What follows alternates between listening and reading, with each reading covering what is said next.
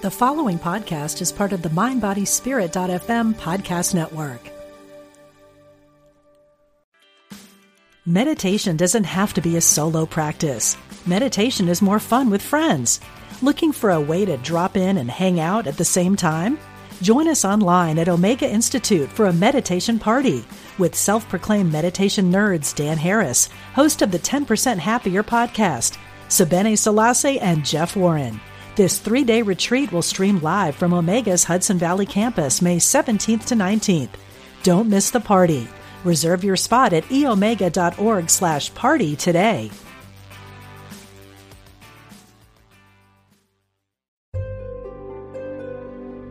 Discover the power within.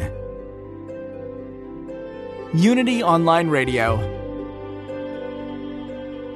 The voice of an awakening world.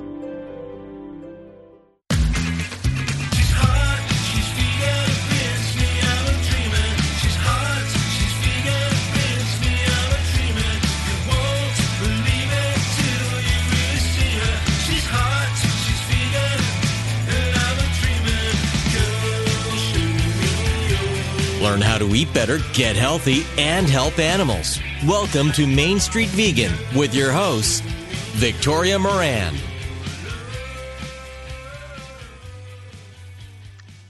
Everything I ever learned, I learned from the movies. Audrey Hepburn said that. And you know what? I think a lot of people these days can say, everything I learned about veganism, or at least all the first things I learned about veganism, I learned from a movie. I'm Victoria Moran, and I'm host of the Main Street Vegan podcast. So happy to have you with us today. And one of the other hats that I'm wearing these days is as producer of a beautiful new documentary called A Prayer for Compassion, which opened last week in New York City to a sold-out house. And we picked the big theater at the SVA Cinema in Chelsea. And we kind of went out on a limb, our events manager, Carly Hirsch, and I, when we said, no, we don't want your little theater. We want the one that seats 500. And then we went through lots of nervousness, wondering if it would fill. Well, it filled and it overfilled. So we are going to be doing another screening April 18th at the big AMC theater in Times Square. So exciting, so exciting. So if you're in this area, please keep an eye out for that. Mark your calendar for April 18th. You can find information at aprayerforcompassion.com and also on my website, mainstreetvegan.net, and just click on A Prayer for Compassion.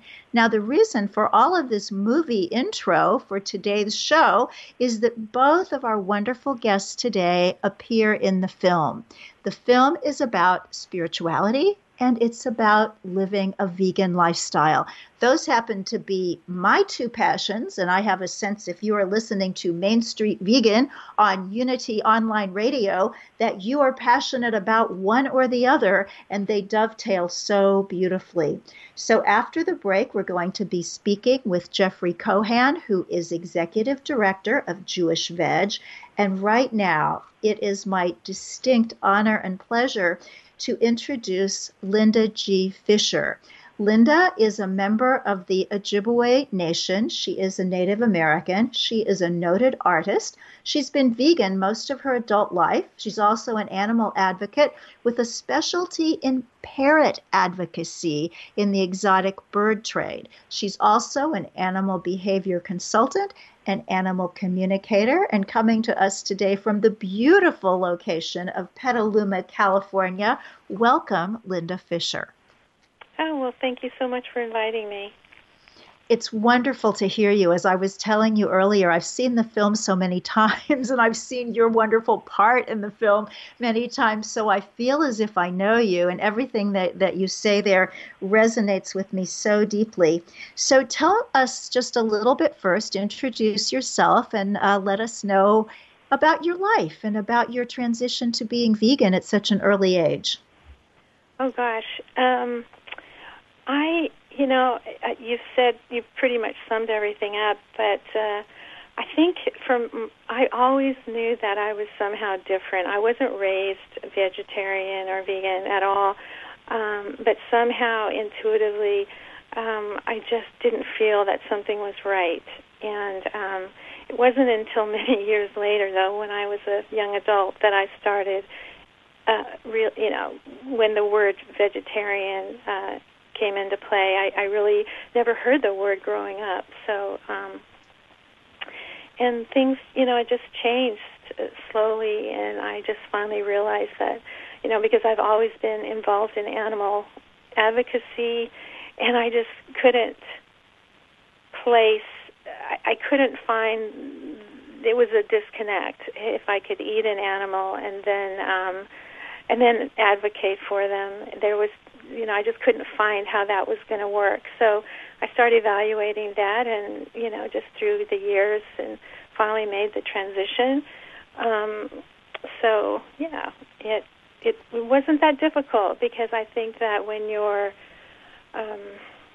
really passionate about what you're doing, and for me it was being a voice for animals and birds, and it wasn't that hard for me. I know it's difficult for some, and I can understand that, but for me it was a pretty easy transition, and I've never, missed not eating meat. Yes. So you are a Native American, and that was one of the things that Thomas Jackson, the filmmaker, focused on most in talking with you in A Prayer for Compassion. And we all hear, well, I do what the Native Americans do. I eat the meat, and then I bless the soul of the animal. I personally have a hard time with this, especially when I hear it from non-Native Americans, which I think are the only people from whom I've ever heard it. So could you please address this thing that comes up so often? Well, I feel the same as you do. It really doesn't have a lot of meaning, in my opinion, when I hear somebody say that when they've gone to the grocery store and purchased the meat. Now, there are families who do survive off of hunting and the meat, and that's part of their survival. I know that my grandparents lived that way, and so it's I think for those situations it makes sense, because I'm a spiritual person. I do believe in having a gratitude attitude about life and the goodness that you receive, but I don't feel that it's quite the same when you go to the market and you participate in factory farming. That makes a lot of sense. Now, in the film, you make a statement that you think that if the great chiefs were alive today, they probably wouldn't even be hunting. Can you expand on that a bit? Well, it's hard to really explain. I feel that there was a deeper connection with all life on the planet, with a lot of indigenous cultures, and I think it would be more that they would be appalled at any type of factory farming. It it doesn't fall into their spiritual belief system. And that's where the giving thanks comes from. Yes. Because their belief was that they were equal, and they were the hunted as well. And so everything was equal. I see. So, I'm sorry, go ahead. I'm so fascinated. So for those of us who don't really know about Native American spirituality, and I would suppose it differs some from tribe to tribe, but from your tradition and your experience, just explain to us who may be members of other religions or of no religion at all, what is the Native American spiritual tradition? Oh, gosh. I think, well, I can't really answer it. It's probably a little different for everybody. But for myself, I know that I traveled a lot and looked for that perfect religion. I went everywhere, just traveled and studied Buddhism, studied Hinduism, Christianity. And I love going to all different churches, because to me, they're all beautiful. But I still hadn't found the right place for myself. And when I was growing up, and my mother used to tell me stories and share spirituality, myths and stories, and the beauty of the Native American spirituality, and I wouldn't listen. I just didn't like it. Just didn't make any difference to me. I didn't like the fact that they were killing animals and wearing hides and so on. And so I just sort of dismissed it. But then after searching, I ended up coming back to my Native American heritage and realized that it, for me, was my true religion. And the reason is it's just the most connected to nature at the deepest sense of spirituality, in my opinion, to the animals and to nature and to the trees and to the beauty of this planet. So I guess for me, that's how I would sum it up. Did that answer your question? I'm not sure if I completely answered it or not. Oh, it's a beautiful, beautiful answer. You remind me of something that I learned in college. I majored in comparative religions, and I remember that one of my professors said that you can sum up all the religions of the world as finding the divine in one of three places. So in the religions of the book, the Judaism, Christianity, Islam, the divine is found in history. And in the Eastern religions, Hinduism, Buddhism, Jainism, the divine is found within. And in Native American spirituality and a lot of the indigenous spirituality, the nature religions, even the old European nature religions, the divine is found in nature. And I think for mystics, it's found in all those places. And to have one that suits you with an openness of all the others is just so rich and beautiful. Right. And of course, now I ask my mother, when she talks about growing up and the spirituality and living on the reservation, now I listen, I pay attention, because it's, I realize that was, for me, where my true spirituality was. That's lovely. It's amazing how much smarter Mom gets the older we get. Yes, absolutely. So tell us, Linda, about parrots. I was so surprised. I shouldn't have been surprised, because I noticed in A Prayer for Compassion, when Thomas photographed filmed some of your artwork, there were a lot of parrots there, but I've never met a parrot advocate before. Why parrots?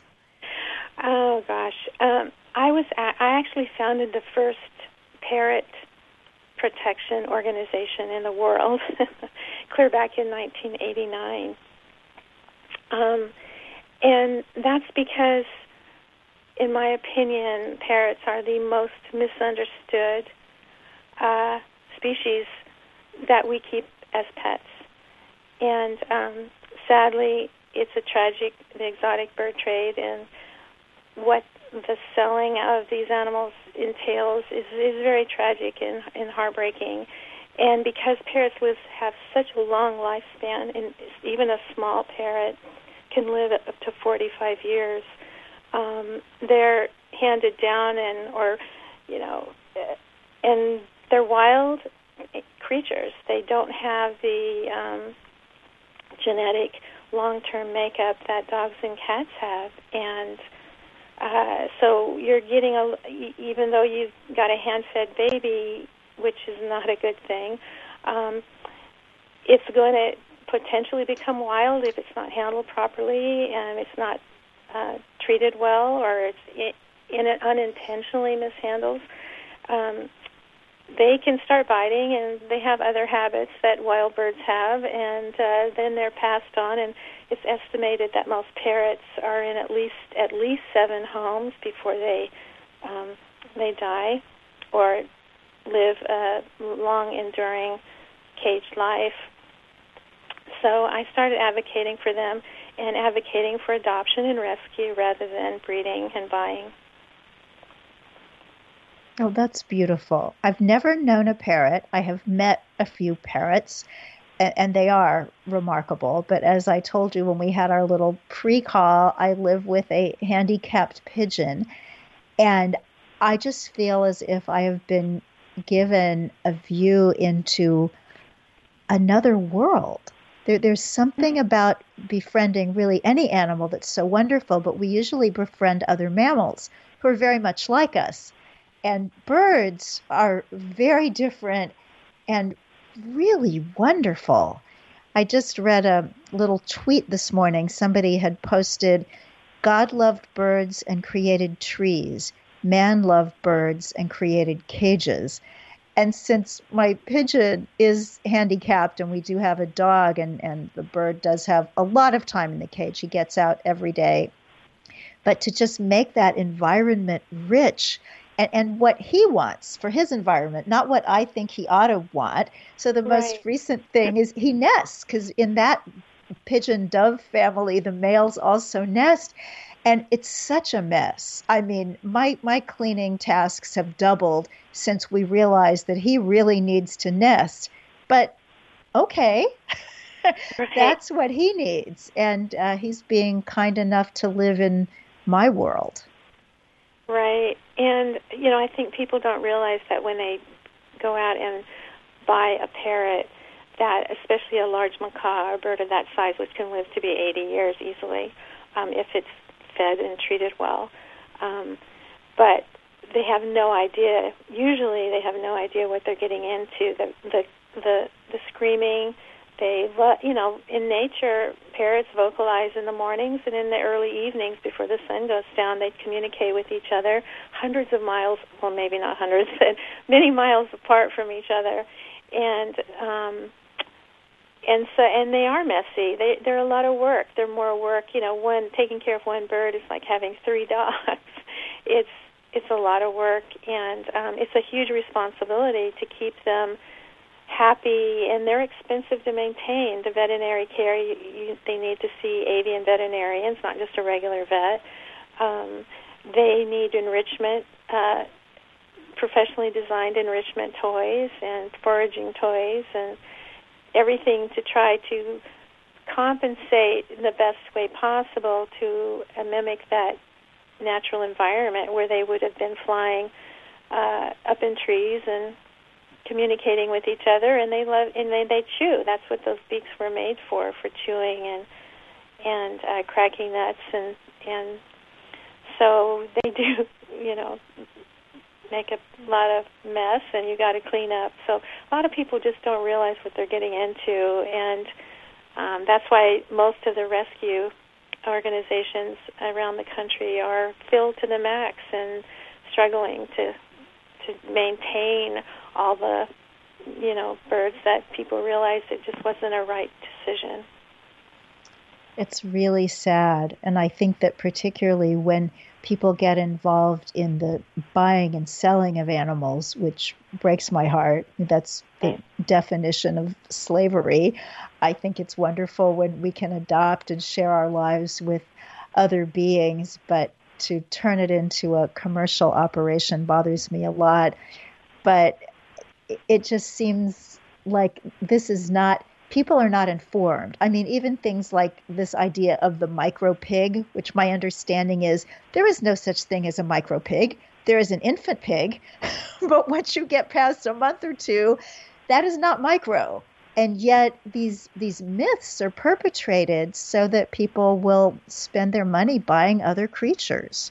Well, I think, too, there's this discussion about, there are good breeders and bad breeders, but I'm trying to understand the mindset of the quote-unquote good breeder, how they can have an innocent, vulnerable being, and then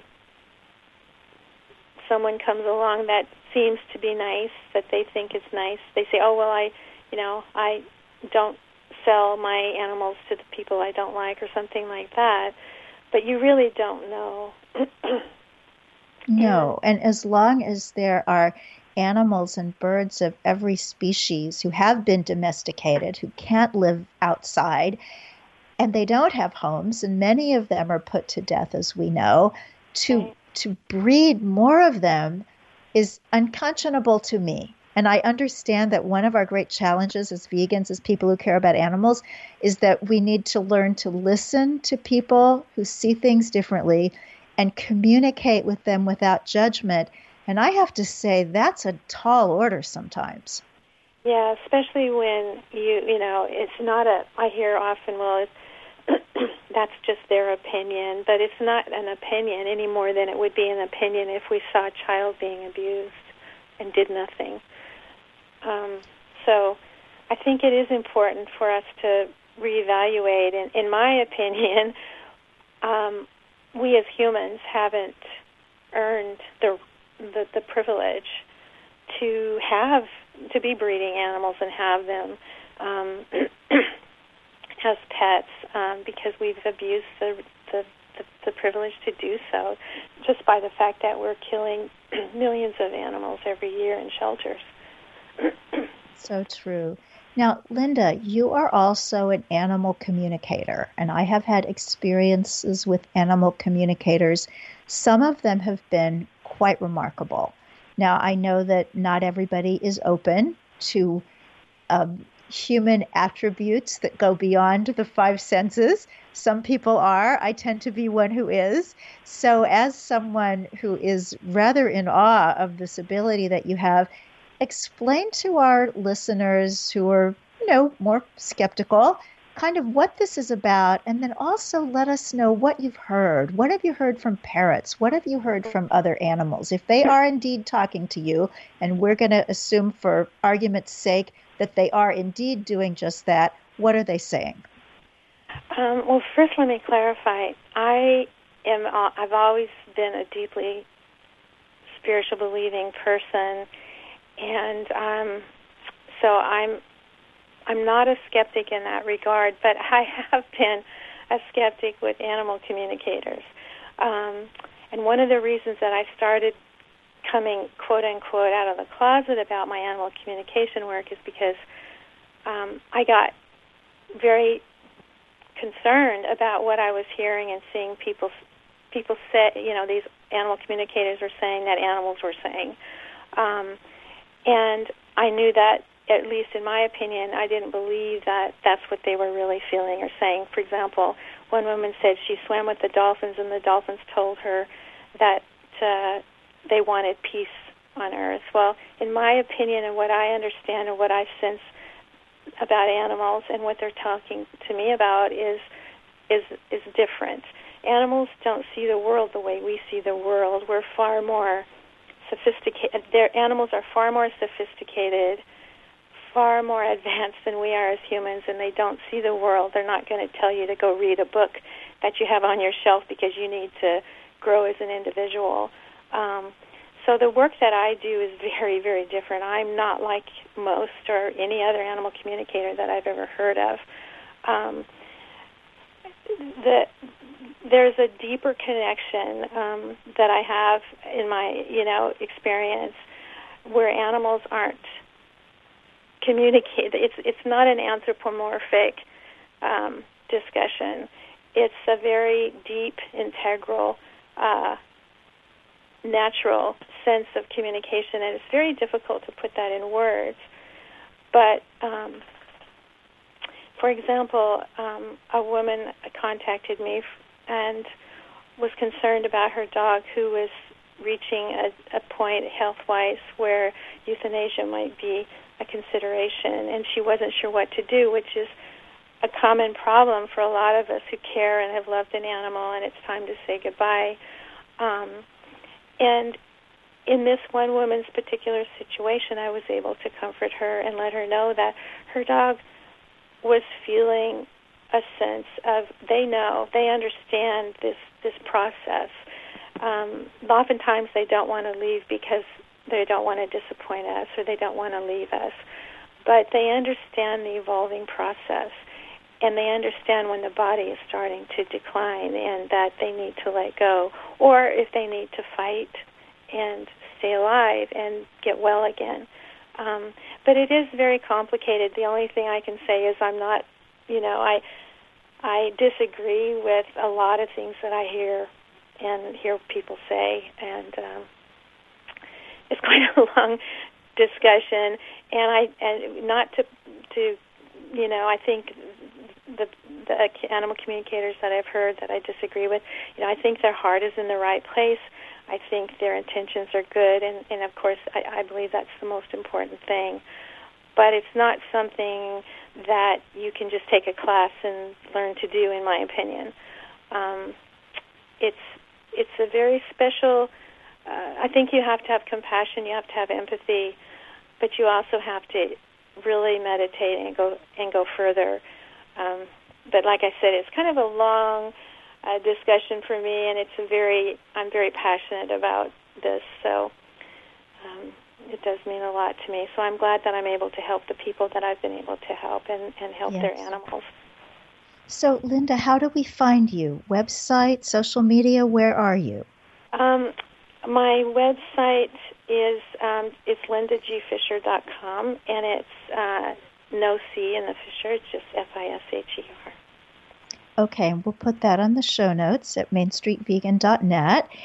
And Linda, this has been such a joy. You know, it's funny to see someone in a film and then get to talk to them. So it's a little bit like meeting a movie star. Oh. And in your case, it's more like a soul star. So it's really been wonderful to listen to you. And I would love to talk to you further and maybe see if you could talk to the dog and the parrot who are part of my life. That would be such a pleasure. Well, I would love to, and thank you so much. I feel the same about you, and especially all those who are living a compassionate lifestyle and who love and truly embrace, you know, compassion. It's what keeps us all going, right? It absolutely is. And I think you're speaking to a lot of them today.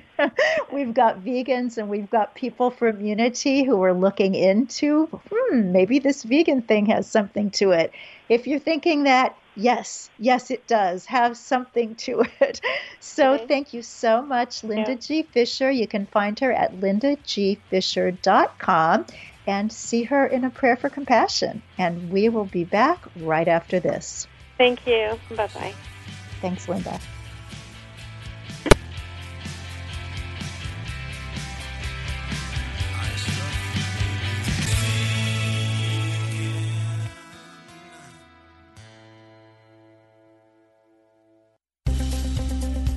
Practical spirituality. Positive messages.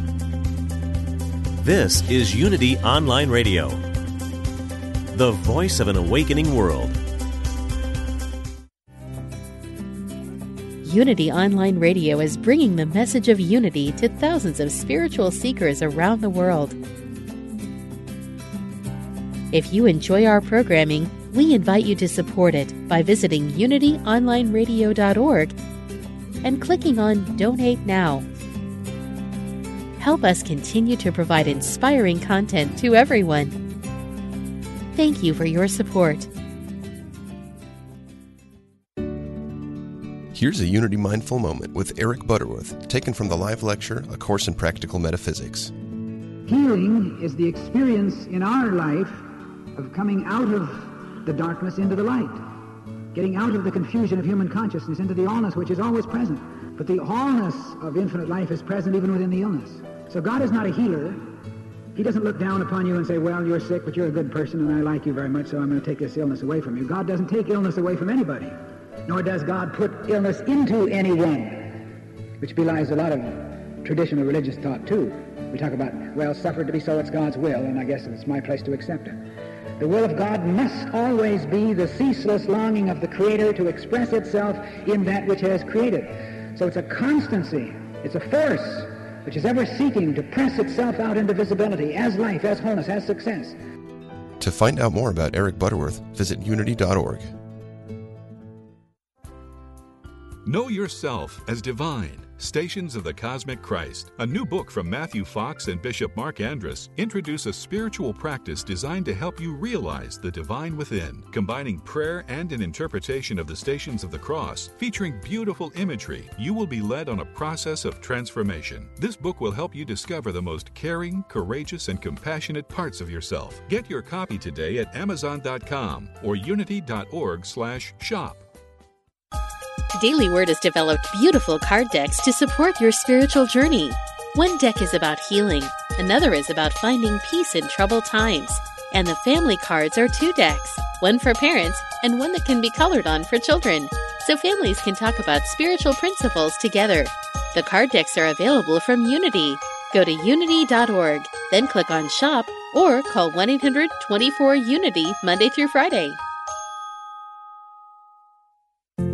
Find the truth within yourself that heals, reveals, guides, and transforms. Tune in to Reverend Galen McDowell every Wednesday at 10 a.m. Central for Truth Transforms. Take a deep dive into the practical aspects of New Thought teaching, starting with forgiveness, spiritual healing, prosperity, and more. Reverend McDowell welcomes some amazing guests, and topics can range from reincarnation to the Bible to science. Big plans to join the show here on UnityOnlineRadio.org. Call now with your question or comment. 816-251-3555. That's 816-251-3555.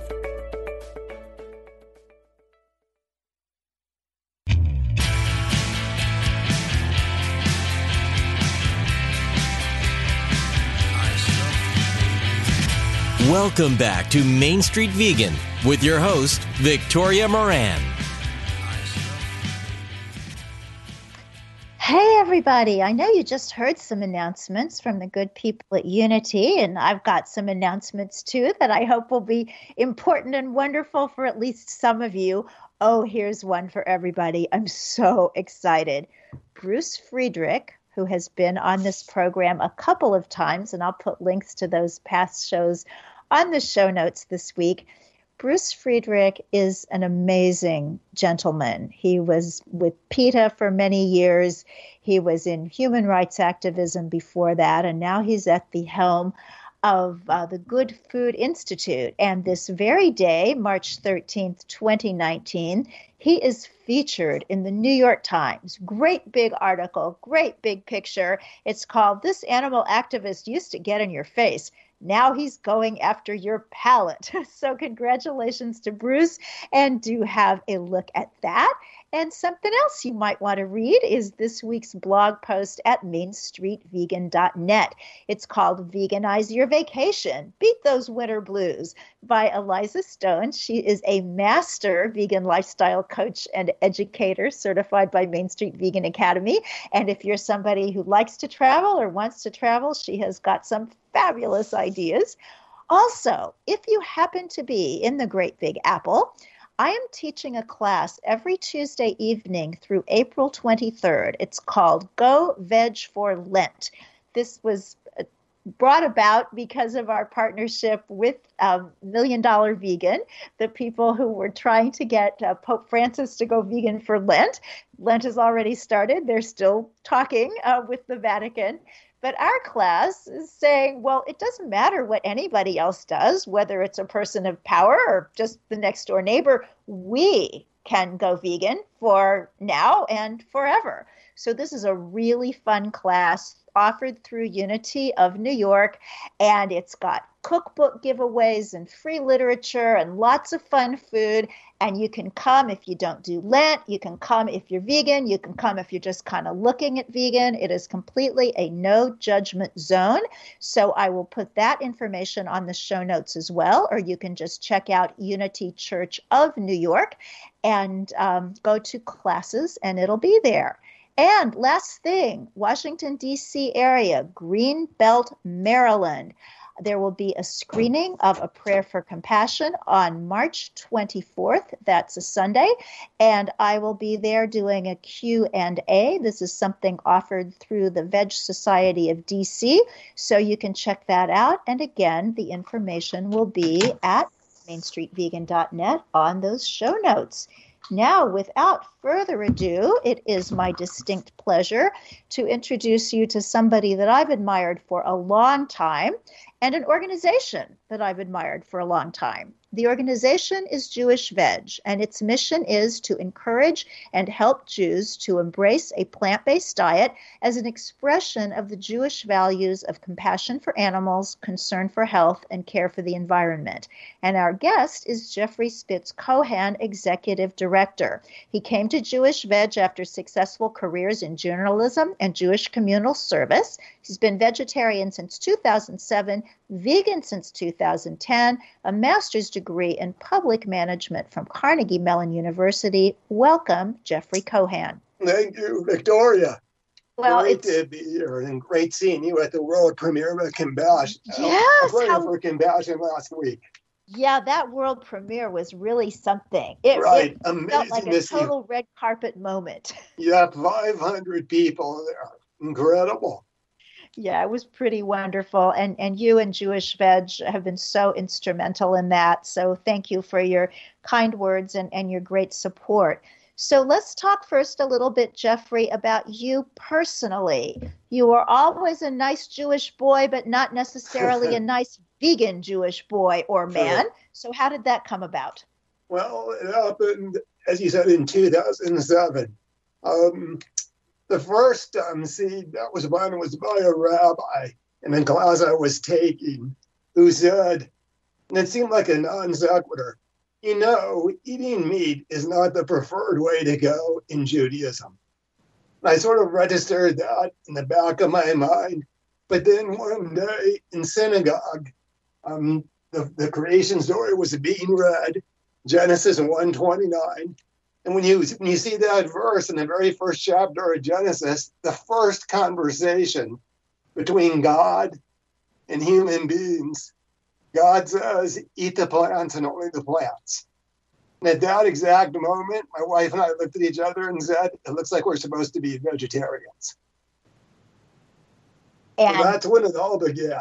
That's so cool. I think so many people discover veganism somewhere out in the secular world, and then they bring it back into their religious lives. So it's very cool that it came to you the other way. Yes, and lots of prominent rabbis are vegetarian or vegan because of what the Torah says. Yes. Well, in the film, you speak eloquently to this concept of dominion that comes up in Genesis and is a bone of contention for Jews and Christians often. So what's your take on dominion? Right. So just so you know, this is not my take. This is the, I would say, is the conventional take on what this actually means. The first thing is it comes up in Genesis 1:26 is where that dominion verse is. And it's part of the exact same conversation where God says, just eat the plants. So there's no question dominion did not give us license to kill animals for food. There's no debate about that in the rabbinic tradition. The second thing is it's part of the exact same verse, 1:26, where we're told we're made in God's image. So we're supposed to be exercising dominion the way that God cares for people. And that's with mercy and compassion. And that's another point at which there is no debate among rabbis about what that means. So the dominion verse, as I say in the film, is the most misunderstood verse in the entire Bible. And people take it to mean the exact opposite of what it really was intended to mean. I love it. And I love how you explain it. Now, something else in the Jewish Bible that I don't think came up in A Prayer for Compassion, but I think about it a lot because it's this beautiful vision that I want to hold for this earth and even for my own life in the short time that I have, and that's the Isaiah prophecy. Can you talk a little bit about Isaiah and what he was getting to? Right. So thank you for mentioning that, because in the book of Isaiah, it talks about a little bit about what the Messianic age will look like. And there's not much in the Jewish tradition about what the Messianic age will look like, but what we do know primarily comes from the book of Isaiah. So it's in that book where we see the iconic verse about the lion laying down with the lamb and eating straw like the ox. So we see even the carnivorous animals will no longer be carnivorous. And what's so interesting in that same section of the book of Isaiah, it says this is the case because the earth will be full of the knowledge of the Lord, which harkens back to Genesis 1:29, which was the mandate to just eat plants. So what's interesting, when the earth is full of the knowledge of the Lord, people and animals alike will be doing what God wants us to do all along. Oh, that's beautiful. You've already said a couple of things, Jeffrey, that I want to tweet. When the earth is full of the knowledge of the Lord, people and animals will be doing what God wants. That is beautiful. So, Jeffrey, you also, because you do know Hebrew, which is such a wonderful thing for understanding the Bible, you say that when God gave Adam and Eve this diet, or I guess gave all people in future generations this plan for what humans were supposed to eat, he didn't just say it was good. What did he say? He actually said it was very good. And that's so interesting because in the first 6 days of creation, God creates everything and says, yeah, it's good. It's good. But then once we get the instructions in Genesis 1:29 to eat a plant-based diet, it is then that God says, tov ma'od in Hebrew. Very good. That's so great. And I think a lot of people, even people who study the Bible, they kind of skim over some of this. And when you say to people, Eden was vegan, they kind of look at you funny. But in Eden, the animals and the people, and you know, I'm speaking of this as if it's literal truth. And I understand that most people nowadays, and I'll come clean and say I myself don't really believe the literal, 7 days created the world and all that. But it's this powerful, powerful story that I believe has a lot of truth in it, truth with a capital T, despite what the small f facts might have been. And the idea that Eden was vegan, that this perfect state in the mind of God was without killing, harming, suffering, I mean, that sets the bar pretty high. Mm-hmm. Of course, these instructions weren't intended just for the Garden of Eden. It was intended for life outside the garden, which is why for the first 1,000 years of the biblical story, the odd edict to just eat the plants was in effect. And it wasn't lifted or modified until after the flood in Noah's Ark. And I've also read that all of these stories of the people who lived these incredibly long lives, that was all before the flood and before we started eating meat. Right. Yes. Interesting connections. So, Jeffrey, what happened? Tell us how in the whole world, in Judaism and in religions that grew from Judaism and in all the rest of the world, most people are eating animals and animal products. Why? Right. So here's where it went astray. After the destruction of the Second Temple in Jerusalem, this was in 70 AD, there was actually a debate, and it is recorded among the leading rabbis of that time. And the debate was, okay, there's no temple, there's no place to do the sacrifice, so should there be any consumption of meat whatsoever? And there was a group of influential rabbis who said, of course not, because the only place you were supposed to ever kill an animal was in connection with this religious worship at the temple. So no temple, no meat. However, because when you think about this, you can sort of understand it. Because the destruction of the temple and the sacking of Jerusalem by the Romans was so traumatic for the Jewish people, there were other rabbis who said, well, we can't take meat away from them. We'll allow them to eat some meat at home because it will remind them of the temple. And that did prevail. Isn't that fascinating? And yeah, unfortunately, things have gotten out of control since then. Yes. So nowadays, let's bring it fast forward to 2019. I hear from some Jewish friends who say it's so difficult because of the traditional aspects, both religious aspects. You can talk about I believe it's the shank bone at Passover, and also just cultural. We think of Jewish traditional foods, lox and bagels. So help us out, both religiously and culturally. Why should Jews be vegan, and how can we make it easy? Well, it's funny because if you go to our website, jewishveg.org, and you watch the rabbinic statement video. This was a video that where some of the rabbis who signed a statement saying that all Jews should transition to plant-based diets, some of these rabbis are interviewed. One of the more prominent rabbis you see in that video, Rabbi David Wolpe of Los Angeles, says, in reality, there's no such thing as Jewish food, because Jewish food just relates to the culture that the Jews were living in at any given time. So, but yes, traditionally there is some things that are considered Jewish food. So if you go to our website, there's vegan versions of almost all of them, including lox and bagels. You can make them with carrots. That's great. I love it. And how about Passover? Tell us how to do a vegan Passover. Right. So if you go to our website and search on Passover, you'll see more than a dozen free recipes and a cookbook you can buy with 40 more recipes for a Passover Seder. And it's interesting because the Seder is a Jewish holiday that's practiced at home around a ritual meal. And in the center of the table is a Seder plate. There's traditionally 6 objects on the plate, including, as you mentioned, a shank bone. But of those 6 objects, 4 are plants, and the 2 that sometimes come from animals are not part of the Seder itself. They're just symbolic, unlike the plants.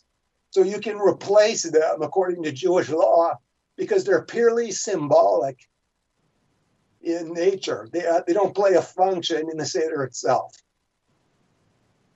So, for instance, for the shank bone, and this goes back about 1,500 years, you can use a beet because a beet has red juice and symbolizes the same thing as a shank bone. That's wonderful. So, JewishVeg.org is the website. And to get the Seder information in particular, JewishVeg.org/Seders. Right. Wonderful. Yes, that's what you're referring to, Victoria. We're doing 5 vegan Seders across the country. We wish we could do more, and next year, hopefully we will, but we're doing 5 this year. And you can RSVP now at that site, right, jewishveg.org/Seders, and you can see all 5 of them and see which one is closest to you. Do you know what cities those are off the top of your head? Yes, I do. New York, Philadelphia, Los Angeles, San Francisco, and Seattle. Wow, that's great. Right. Next year, hopefully, we'll be in the middle of America, too. Yeah, that'll be wonderful. So are only Jews invited to these? Or can definitely not. No, anybody can come. And we encourage people, even if they've never been to a Passover Seder, this would be a great first one to attend. Wow. Well, I'm signing up. I'm letting you know that in advance. That'll be wonderful. Okay. So talk to us a little bit about how people who are in very religious Jewish communities can adapt veganism and find acceptance there. A gentleman called me about coming to the premiere the other night, who is in this situation. His son is in a yeshiva, and is getting some ideas that veganism is somehow un-Jewish. And what was so interesting to me was that within the hour, I had another call from a woman who said that she's an evangelical Christian, and people in her church are telling her that veganism is un-Christian. And it's just like, it's so hard to understand, where this comes from. So help us out. Well, yeah, it's so unfortunate because the reality is, some people might say what you say. There is no rabbi, and if anyone knows of anyone, please send them forward. There is no rabbi who will debate Jewish Veg on these issues because we're on a very firm Torah foundation. There's no doubt about it. So anyone who says otherwise, it's based on either a very incomplete or partial reading of the Torah and our tradition, or it's just completely mistaken. So what about kosher meat and other kosher foods? I think the argument often comes up that that's what Orthodox Jews or very religious Jews are supposed to do. Right. So kosher meat was intended as a restriction, a difficult restriction on the consumption of meat, which was supposed to make consuming meat difficult to do. Unfortunately, a kosher meat industry has emerged in the past 50 to 100 years, which has made it much easier than anyone ever envisioned. The thing about kosher meat, which I also talked about at the panel discussion after last week's world premiere, is that no kosher meat company, big or small, raises its own animals. They purchase the animals from the same factory farming system that produces meat for Oscar Mayer, Tyson Chicken. I could go on and on. There is no distinction in the way the animals are treated up until the point they get to the slaughterhouse.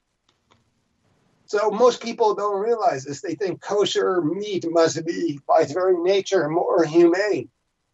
But for basically the entirety of the animal's life, they're raised in the cruel systems that are used today in modern animal agriculture. So this is why Rabbi David Rosen is also on a rabbinic statement video. He's the former chief rabbi of Ireland. He's an Orthodox rabbi. He says, veganism is a new kashrut, or kosher, and any other type of kashrut is highly problematic. Because if the Jewish mandate to treat animals with compassion, known as Tsar Ba'alei Chayim, if that mandate is being violated in the way the animal is raised, it doesn't matter what happens at the slaughterhouse.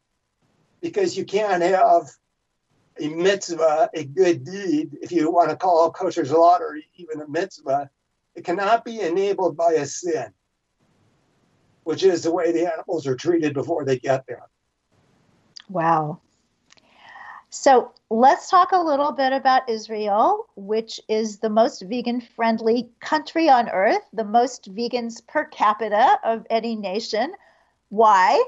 And tell us some of the exciting things going on there. No, it's so amazing. There's such a robust animal rights movement in Israel. It's we bring Israel as an organization to the United States to help educate Jews and inspire Jews to follow the lead of what's happening in Israel. The thing about Israel, it's there's several factors that have gone into making it the most vegan-friendly country. The first is, and this is in no particular order, the first is that the Mediterranean diet, which is what the typical person in Israel consumes, was much closer to a vegan diet than the standard American diet. The second thing is, it's a small country. It's about the size of New Jersey. That's how small it is. And virtually everybody is on social media. So ideas travel very quickly, and this one really spread like wildfire. And, you know, this is also a country where where people typically eat even salad for breakfast. So it's just a vegan diet fit very well into the Israeli culture. Wow. Well, that is the one place on earth that I must go while I'm still living in this body. So from my mouth to God's ears, maybe with A Prayer for Compassion, I can get over there, because it's been a great desire for a long time. And now that it's so vegan, even more so. Yep. And the movie is already screened in Israel at least once. Yeah, that's wonderful. And we hope to do a whole tour with it. So I know that we've already told people to go to the website jewishveg.org, but there's one other thing that's over there that I'm just crazy about. And this is the infographic. So tell us about that, whether people are Jewish or Christian or wherever they come down in the religion thing. This infographic rocks. Right. Thank you, Victoria. So this is, I want to credit Karen Ginsberg from our advisory council for producing this. She did the artwork you'll see on these. So our challenge was, even people who get this have a difficult time explaining it to other people. So we said this would be perfect for an infographic. So we produced a 4-page infographic, which explains the Torah ideal of a plant-based diet. It also applies to Christians as well, at least most of it. And you can go to our website, just search on the word infographic, they'll come right up. Or you can click on the shop tab, and you can order any number of them, and we'll ship them to you shipping free in the United States. But they've been super popular because they really concisely explain, it's a 4-page infographic, everything I've talked about today and more. Yeah, well, they're excellent. And thank you so much for donating those for the goodie bags for the VIP ticket holders at the premiere, because it's just so clear and so quick. So just in our last couple of minutes, Jeffrey, I know there is something else in the Jewish tradition, and you say the Hebrew phrase very well, about kindness to animals. That's actually part of the religion. Give us a little bit on that. Right. It was so ironic when you were on a podcast recently, Mo said, well, the Jewish religion is a religion that emphasizes animal compassion the most. It actually hit like a sledgehammer, because truthfully, Judaism should be, and we're trying to make it, that religion. Because the Torah, and this is the 5 books of Moses that Jews and Christians share, is full of verses that describe how we're supposed to treat animals. And it's with very careful compassion and sensitivity, not just to their physical needs, but even to their emotional needs. These are known collectively as Sar Ba'alei Chayim, which means the prevention of animal suffering. And this is understood in Judaism as not just a goal or an objective, but as an absolute Torah mandate. That's beautiful. And I think we should all take that as a mandate. There's also someone in the film who says that it is considered, I don't know if you say sin in Judaism, but a really bad thing to cause the extinction of a species. And that's going on as well. So thank you so much for all you do at Jewish Veg, for all you do as an individual. It's such an honor to be part of this film with you, and an honor to be part of this movement with you. Thank you so much, Jeffrey. Thanks, Victoria, for making this important film. I hope everyone gets a chance to see it. Bless you. Everybody, next week, we're going to have someone from the very young generation and someone from a later generation inspiring us. Genesis Butler, the 12-year-old who wrote the letter to the Pope to get him to try to go vegan for Lent, and Ruth Heydrich, who's in her 80s and one of the world's 10 fittest women. Thank you all for listening today. God bless you. Eat your veggies. Thank you for listening. This is Unity Online Radio, the voice of an awakening world.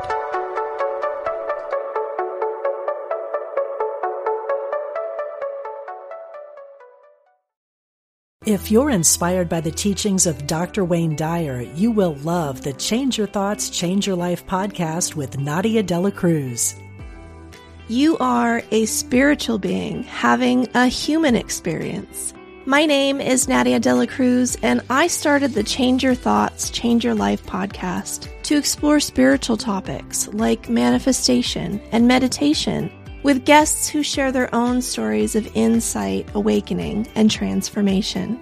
Listen now on the MindBodySpirit.fm podcast network or wherever you get your podcasts.